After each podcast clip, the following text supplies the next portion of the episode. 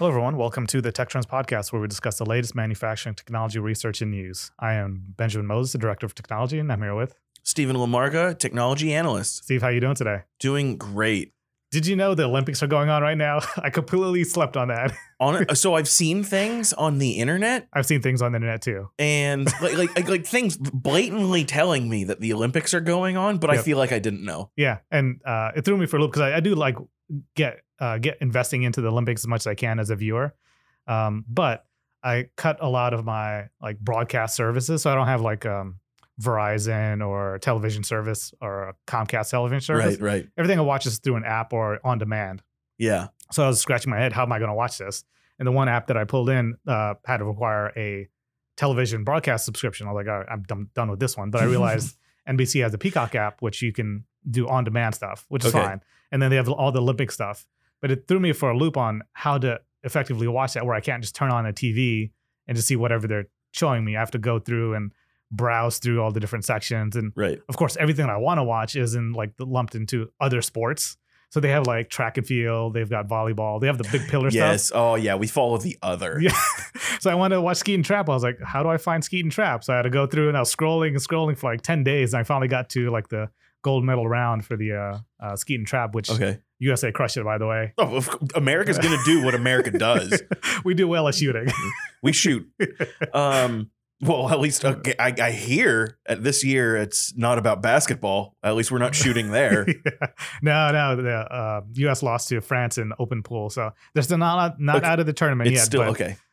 It was an interesting. Then that was mishyped because I saw that headline. I also saw the headline saying that this is the on record as the least watched Olympics. That's unfortunate. And it's blatantly thrown in my face that it's going on right now. And I'm like, oh, I wonder when that's taking place. I'm just that checked out of the Olympics. Also, I feel like a child because I don't have cable either. Yeah. And when I do want to watch something on cable, I just use my mom's Verizon account. Nothing wrong with that. That goes around a lot these days. Yeah. And it's unfortunate it's the least watched. We're not talking about some of the upsets. There's pillars of or countries that have long-standing been they're expected to get gold. Right. And, there's a lot of turnover, the U.S. losing to France. Right? I mean, in the past couple of years since the Dream Team, there's been a growth in international play. Their international community is significantly better and they're more competitive, but a loss is still a loss, and And apparently the women's soccer team, U.S. women's soccer team took a loss. Yep. Now, was that for the gold, or was that just a tryout game? I'm not sure if that was pool play or if that was in playoffs. I'm not sure. Worst case scenario, it's not good. Yeah, either way. Yeah. It's they crush it. They're awesome. Yeah. I did also see that. What else was another major upset? Oh. Ping pong. Oh man, what happened? China didn't win. Oh man, China China is to ping pong as we are to shooting, and China decimates at ping pong. And apparently, I saw it was on Vice. So I mean, take that with a grain of salt. I'm probably reading tabloids at this point, but Vice had some headline on the lines of China medals silver in ping pong, and the medalist is crying and apologizing on TV. And I just read this and I'm thinking, this person's going to be assassinated. They won't exist on this planet anymore. It is interesting because I was watching some swimming event, and you see the excitement of the gold winner. Yeah, it's they're out of this world, which rightfully so. They're the number one in the world. You can't say that of many other things things that you've achieved. And then you look at the silver medalist, they're like, eh.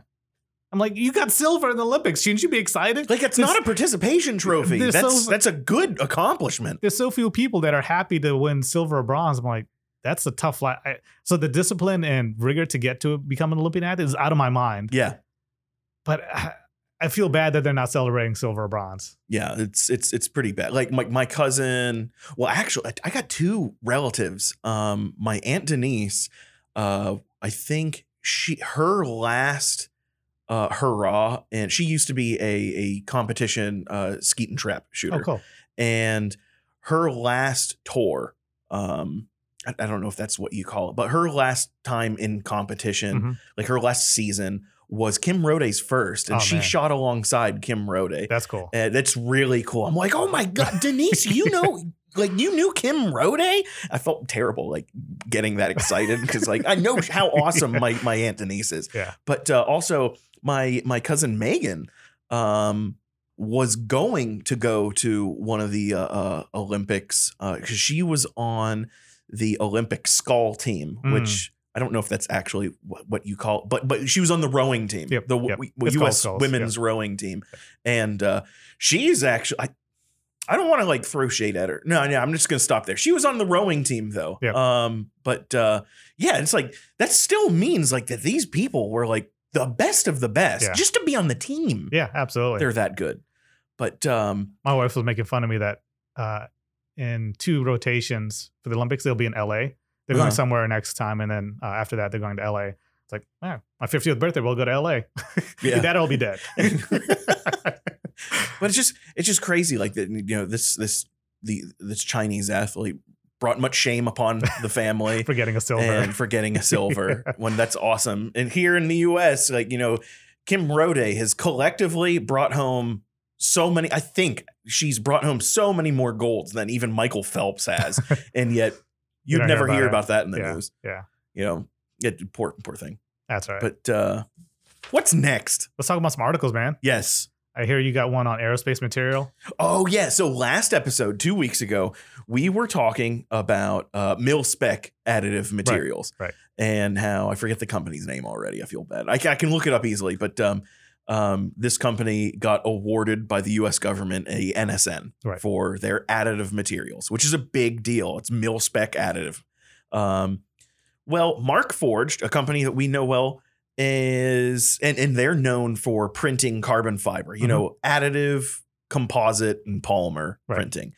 They've submitted 2 of their additive materials to NCAMP, the National Center for Advanced Materials Performance, which is one of the governing bodies or one of the authorized bodies that approves materials. It was one of the regulatory bodies for the Federal Aviation Administration, the FAA. And should either of these materials, whether it's one or both of them, qualify with the NCAMP, the FAA will officially declare one or both of these materials as aerospace grade additive composites, additive polymer carbon composite. Like that's exciting. And it's a big deal. That's another big. It's really cool that, you know, as I said last episode, it's huge that additive materials, specifically materials, such a recognition because that's the toughest thing right now. We need standards, and not just standards with the technology, but standards with the material.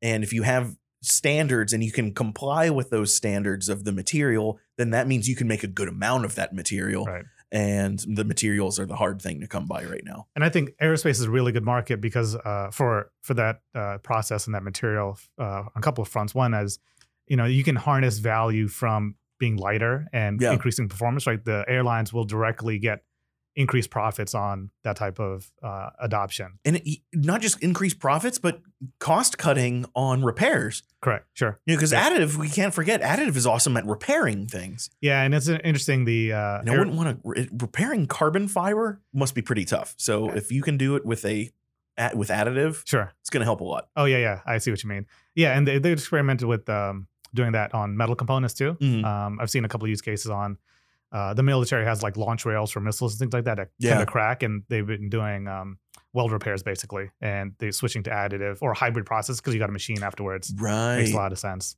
But also, you know, one minor thing I've noticed from my experience in aerospace is the repair market for aerospace is kind of interesting, particularly pricing. So, like making sure the thing is fixed per, you know, the functionality, that's robust. But in terms of like the pricing market, it's really interesting because it depends on who owns the IP to actually make that product or be able to repair it.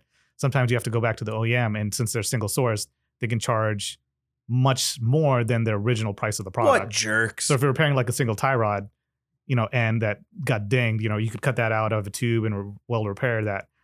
But we've charged 2 to 3 times what the original cost of the making the original ones, because one, they could be selling that at like really low margins to the OEM, and they're recouping the margins back on repairs. But you know, the repair market is actually very, very price competitive for other people besides the airlines. Is that one of the reasons why when you fly internationally or you fly in literally any other country, you'll most of the time be, well, as long as it's not a third world country, you'll most of the time be on like a brand new or really nice plane.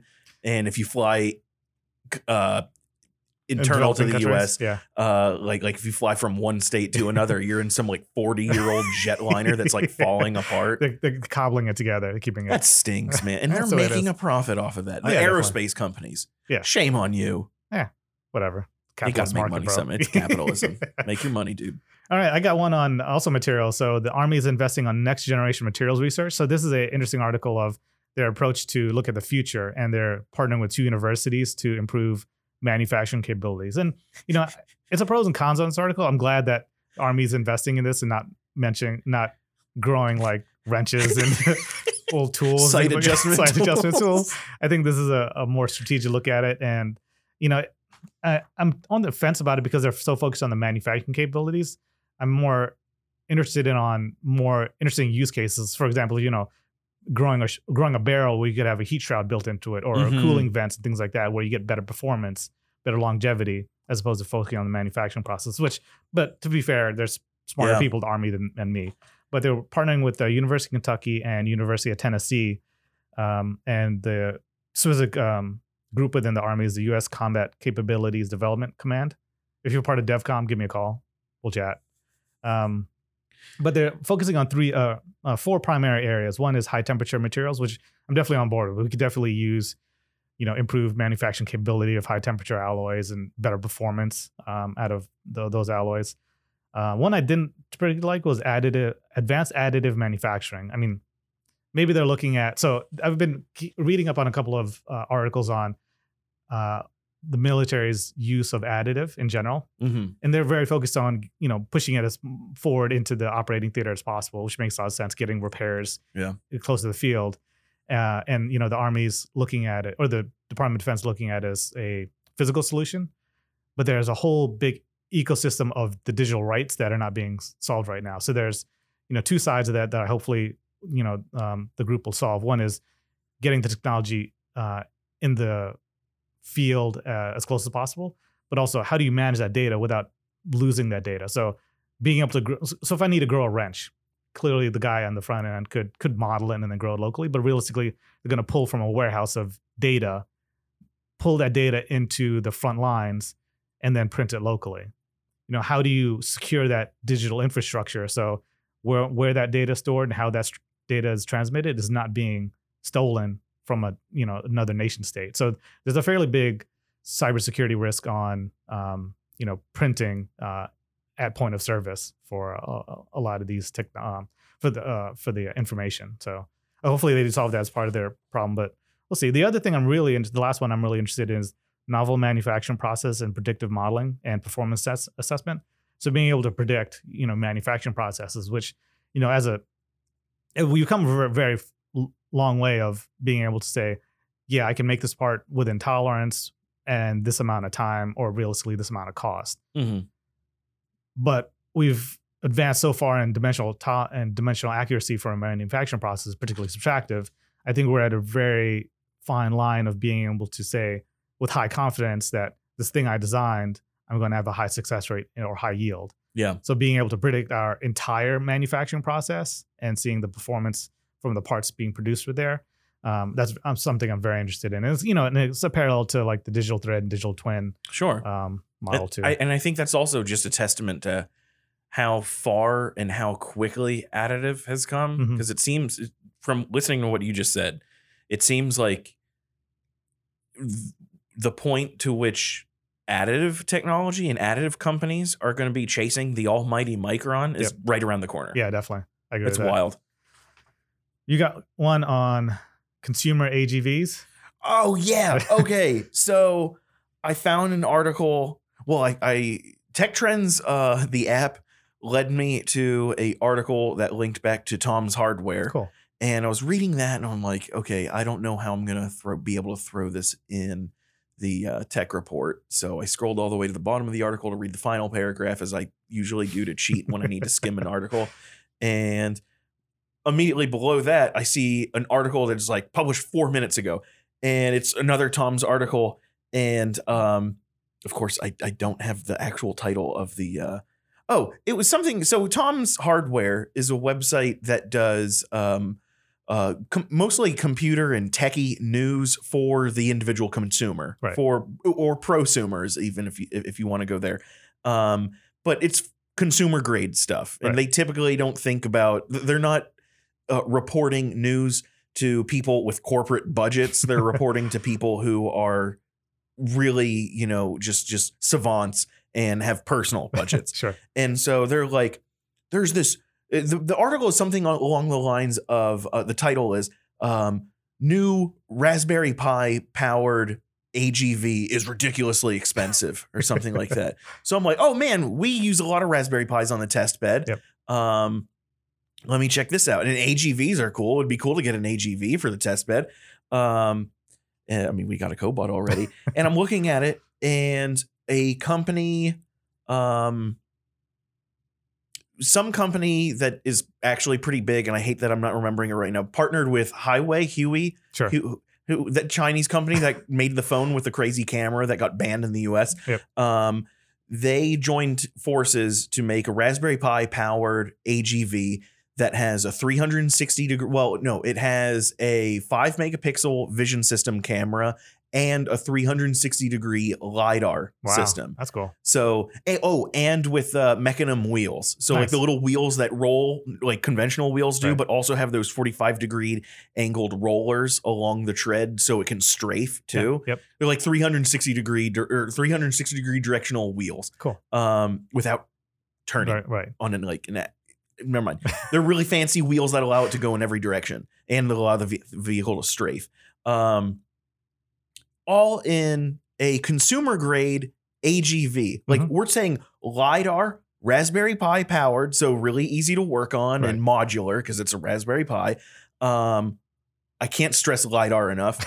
A 5 megapixel camera for the vision system. Yep. And it's also modular, that you can put the same company that makes this AGV also makes a 6-joint collaborative robot arm. Nice. You can, for the price of that arm, you can also mount said arm on top of the AGV to make like a super industrial robot that, when we were talking about Spot last, how you can, work to implement Spot into like a warehouse, mm-hmm, scenario, because where a wheeled AGV may fail in an older warehouse where that requires workers to go up and down stairs, Spot can do that. Right. This AGV wouldn't be able to do that. But also Spot is $75,000, and also an industrial robot. This AGV that Tom's Hardware is claiming is super expensive and like unobtainium, it's $1,300 all in. All in. It's $700 for the AGV, the wheeled AGV with the LiDAR system powered by a Raspberry Pi. Nice. And an extra $600 if you want to add the 6-joint collaborative robot on top of it. $1,300 is nothing for a company that is thinking about getting into automation, or AGVs even. And it's like, maybe if only there was some product that we could buy that allowed us to experiment with this technology, to try before we buy, because we don't want to go all in on a Spot if we can't figure out how to use it. Right. Yep. Along comes this Raspberry Pi powered robot that's $1,300. Maybe it's not really that much for a consumer, but that is nothing for a job shop that wants to experiment potentially with automation. Yeah, how cool is that? That's really awesome. I mean, being able to, like you mentioned, bring in something like that for a test and having no risk, right? What's $1,300 risk? And maybe say 20 hours with the time of someone to experiment over a couple of months, that you'd learn so much and be able to ask more informative questions when you're ready to scale up. And that's really surprising. Yeah, and like what we've been mentioning the past few episodes is the next step for automation is taking one of these fancy cobot arms that, you know, some people are, implementing AI or machine learning on them. Mm-hmm. But the real, the physical next step with these arms is putting them on an AGV, making them mobile, not just on a track, but on an AGV so they can go wherever they want. Yep. You know, putting like a robot arm on Spot. And here comes this company with a product you can buy today that costs nothing. Now, it's probably a toy. We're talking RC car. Like size, because I think the arm only has like 12-inch reach and 8.8 ounce carrying lifting capacity on the arm, which is not much, but that is enough to do some baseline testing and just proof of concept testing. Right. And also, you know, based on the images, it is small scale, and that is a fact, but whether it's not con or negative is irrelevant to the test bed, right? Just learning how it operates and learning how it works in the field. But also, looking at the pictures, it's robust. I mean, looking at it, it's fully packaged. It's not like the thing that when people mention Raspberry Pi devices, it's cobbled together like there's wires hanging out. It's an exposed circuit board. Yeah, this is completely well packaged with the wheels and the robot and everything. It looks like a scaled down industrial package. Yeah, it's enclosed. It might not want it to roll across, an oil slick covered machine shop floor. I mean, you should test that. You should. It's worth it. $1,300 ain't. Yeah. It's nothing to test it. Do you want Mecanum wheels? Is that what it's called? Mecanum. And what's really weird about that word Mecanum? So Mecanum wheels are those wheels with the 45-degree angle rollers that allow the wheel to like strafe left and right, and not just roll like a conventional wheel forward and back. Mm-hmm. Mecanum is spelled with a capital M. Oh, interesting. So I don't know if it's somebody's name or what, but. Yeah, that is the word Mecanum. I could be saying it wrong, but I'm telling you it's written that way. The next article I've got is also about automation. So don't forget, Google isn't the parent company anymore. Alphabet is a parent company that owns Google. Google's now a sub-tier of Alphabet.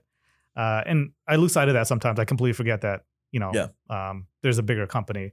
So Alphabet launches a company called Intrinsic. I think I'm pronouncing that correctly. I think you are. It's a new company to build software for industrial robots. So I thought that was really interesting that they got into it. So where this spun out. So Alphabet has a moonshot program. They take the fairly, say, immature ideas and see if it's worthwhile, and they spin out a bunch of spin-off companies from there.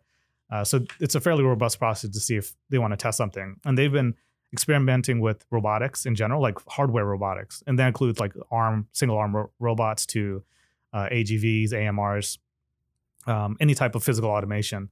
And they bought a bunch of companies. And I don't know if you remember, but they actually bought Boston Dynamics before Hyundai bought them out. So they were owned by Alphabet. I didn't know that. And I completely forgot about that because that happened a bunch of years ago.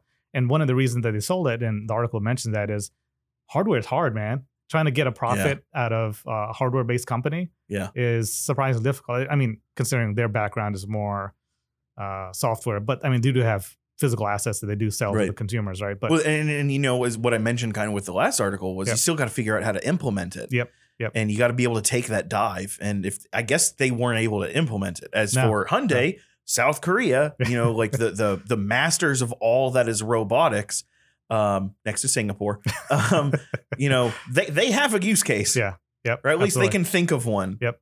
So, and then they mentioned the article, and we've had that conversation internally at the management level that, for startups in the manufacturing space, our membership producing technologies, if you're producing hardware, it is really difficult to get that into, sustained life, getting out of the startup world of funding and into, self-sustaining world. So, if Google has trouble with doing it, a lot of people are going to have trouble doing it. So, so they've shifted to software for robotics. So what they're trying to do is using machine learning to teach robots to manipulate objects without direct supervision. And they mentioned, obviously, that's one of Google's obviously core strengths is, machine learning and applying those to different applications. So they've been experimenting with different tasks, automating, making adjustments. So they're completing tasks on their own. They'll work on wide variety of different applications. And they've been testing automated perception, deep learning, reinforcement learning, motion planning, simulation, and force control. So, it's a pretty broad spectrum in, on Intrinsic site on the Moonshot website. they show a couple of use cases, and they've been working with a fairly international group of researchers and developers to test out these scenarios. So I'm curious to see what they'll produce in the future. The stuff, some of the moonshot ideas that I'm keeping an eye on haven't progressed into like a buy now button just yet. They're still in like, you know, demonstration and. Isn't moonshot Ornal? Oak Ridge National Labs? I mean, the moonshot idea is, but they have, I think it's called X Moonshot or something like that. That's their Alphabet's program. Oh, cool.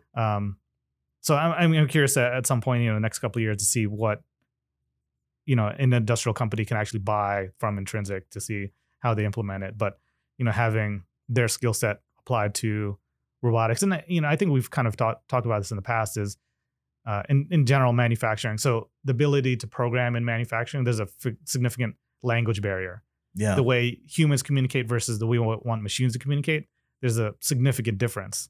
So I think this is one of the ideas of bridging the gap of issuing, say, commands or ideas to robots that they can figure out on their own. So defining tool paths for a robot or, you know, a path for a robot may not be the best use of a human's time, but saying pick up this object and put it there. Right. That makes a lot of sense. Right. So I'm curious to see what they'll come out with in the next couple of years. It's wild. I don't know where it's going to go. Yeah. That's something I genuinely have no prediction on that. It's above me. Can't predict. Yeah. Speaking above you, I think our next article is a little high. Next article's definitely above me, but I know enough to know it's worth mentioning. So yesterday on GitHub, a new code piece of software framework popped up for programming robots or for at least testing and simulating robot motion. A framework, an open source framework at that called RoboGym allows reinforcement learning, which is something under AI, to be tested and implemented into your robot programming. Cool. So it's just wild. It was something worth mentioning, I think, because, you know, MTConnect, our little bread and butter, is in fact open source as well. Yep. And open source is always a good thing. Yep. Doesn't necessarily mean it's free to implement. You won't be paying whoever developed it. You won't be paying them any money, but you may be paying some other company to either make you parts to be able to implement such, you know, a technology, software. It's not technically software, but you know, or contribute towards it. I mean, I think that's one of the. And right now it's only available on, they do disclose on GitHub that it's only available for like one model of Universal Robots, and they're quickly patching it or expanding it to work with the other range of Universal Robots arms. But they also said, that's just because that's the company that we have right now to develop this. Right. It will be no trouble to expand this to any other brand. So it's not, you know, dependent on, or it's not specifically for Universal Robots. It's this stuff is potentially going to blow up really fast, and it's going to be on other robots and allow you to, you know, upgrade, if you would, your collaborative robot or even industrial robot to something third gen or AI driven faster than we think. Yeah, that's fascinating. I'm definitely interested to see future adoption of that. And also they're branching out to other companies, other models, and other different type of robots. I still have to Google reinforcement learning. Man, there's so many subsets of... so many learnings. So many different learnings.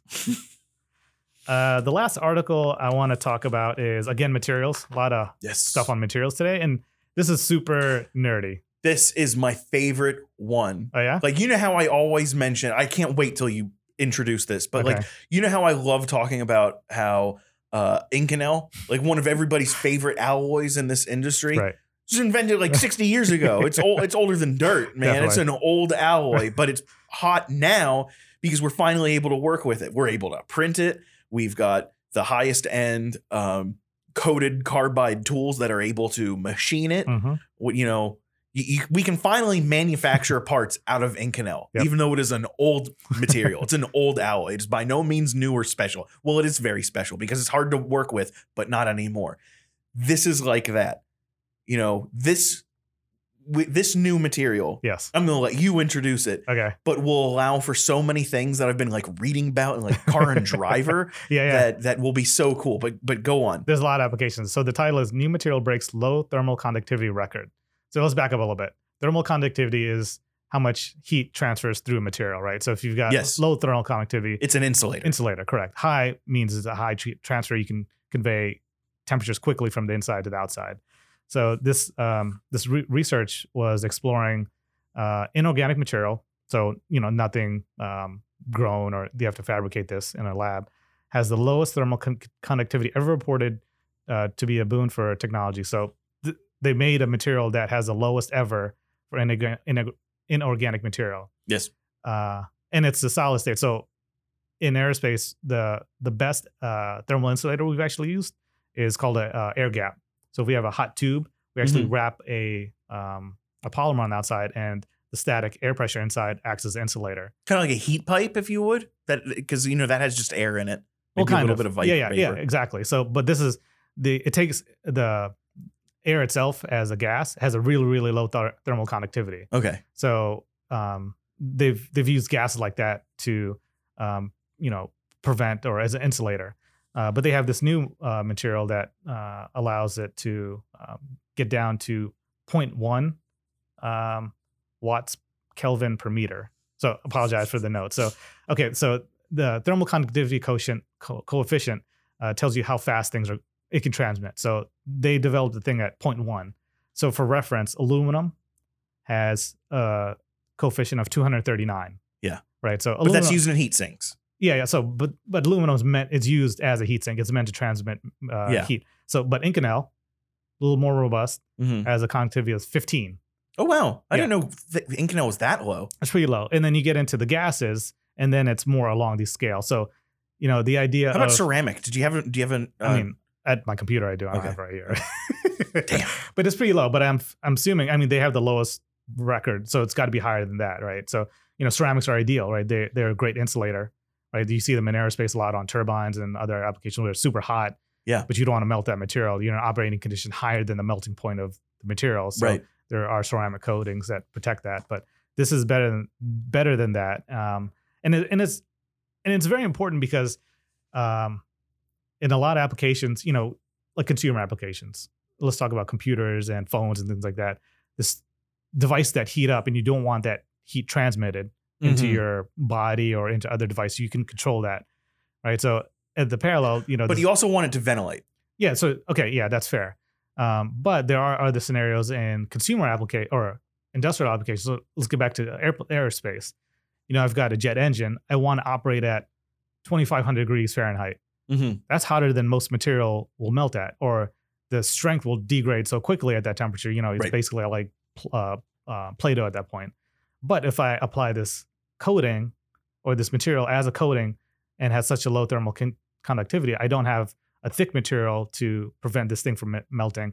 Now I could apply this directly on turbines. I can put this on fans. I can put these on other hot elements that I can maybe go, instead of using Inconel or, you know, some Hastelloy or some super high strength, high temperature resistant, maybe I can go to like a high strength stainless or things like that, where you can start doing more economical materials as opposed to using the high super alloys. The other cool thing about this is, as a coating or even a shield, you can use it to, you'll be able to use it to keep high heat in one thing and keep that heat from bleeding out into other things. Right, so like in an engine, in your exhaust pipes, you actually want your exhaust gases to be as hot as possible, right? Because the higher heat, the more heat that's in those exhaust gases, the further apart the molecules are spaced and the faster those molecules are moving. And obviously the faster they're moving means the more quickly that gas is going to escape the engine and escape the vehicle, go out the tailpipe. You're going to get higher flow. And that's why you want to keep as much heat in the exhaust gases as possible. You also want heat in your exhaust gases to keep your catalytic convert. If you're running cats, you want to keep your catalytic converters as hot as possible, because the hotter the catalytic converter is, the more efficient and cleaner it is. Right. So there's that. Also, I mentioned car and driver at the beginning of this before you introduced what we were talking about, because when I was in undergrad, I remember geeking out about BMW was experimenting with, let's get rid of the belt-driven alternator entirely. Yeah, let's convert the heat from exhaust gases into electricity. Oh, cool. This is not a new concept. Right. There are is it a metamaterial, or is it there are materials that can take high temperatures, can take heat and convert it into electricity. Right. And BMW wanted to wrap one of these around like a catalytic converter and be like, oh, this is not just a cat anymore. Now it's also the car's alternator. Right. The problem is they couldn't get enough heat out of the engine. Gotcha. It was because the heat would simply, you get to a certain point of exhaust gas temperatures that not only are you melting like stuff like O2 sensors and air oxygen sensors, but the heat is too high for your heat shields to keep it in. Right.